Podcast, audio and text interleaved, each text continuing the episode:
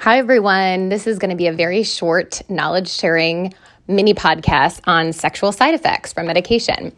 So, great question this week um, with regard to this. So, what medications cause sexual side effects? Of course, the SSRIs, the SNRIs, and even sometimes the stimulants typically not the other medications. So, what are the options for sexual side effects? There are a couple of them.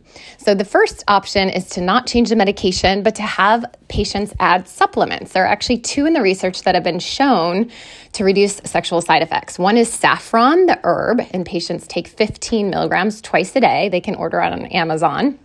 And then the other one is maca root. And the dose for that is 3,000 milligrams a day. And they can take that in a capsule or in a smoothie. The supplements have been shown in the research to be effective for some people, but not everyone. So they have to be taken daily. And you can give patients a trial of those for a month before you do anything else.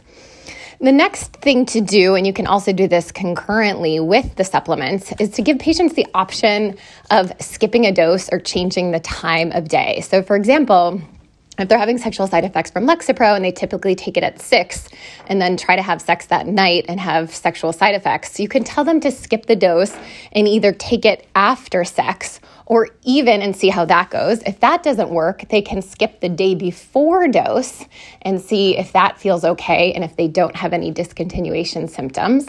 Um, or if they do have discontinuation symptoms, you can also have them try just taking a half dose the day before so that they may have less sexual side effects, but also they won't have discontinuation symptoms. And then the final stop for sexual side effects before changing the medication, of course, is medications to add to address the sexual side effects. And the two most often used are Buspar and Wellbutrin. So, usually, if someone has a predominance of depression, I will add Wellbutrin to offset the sexual side effects. And if they have a predominance of more anxiety, I will add the Buspar, which is a little bit more difficult since it has to be taken twice a day. But both have been shown to be effective in the research. Um, Wellbutrin, the dose for sexual side effects is 75 to 300 milligrams a day. Um, studies are mixed and it actually shows more of a benefit for women than men.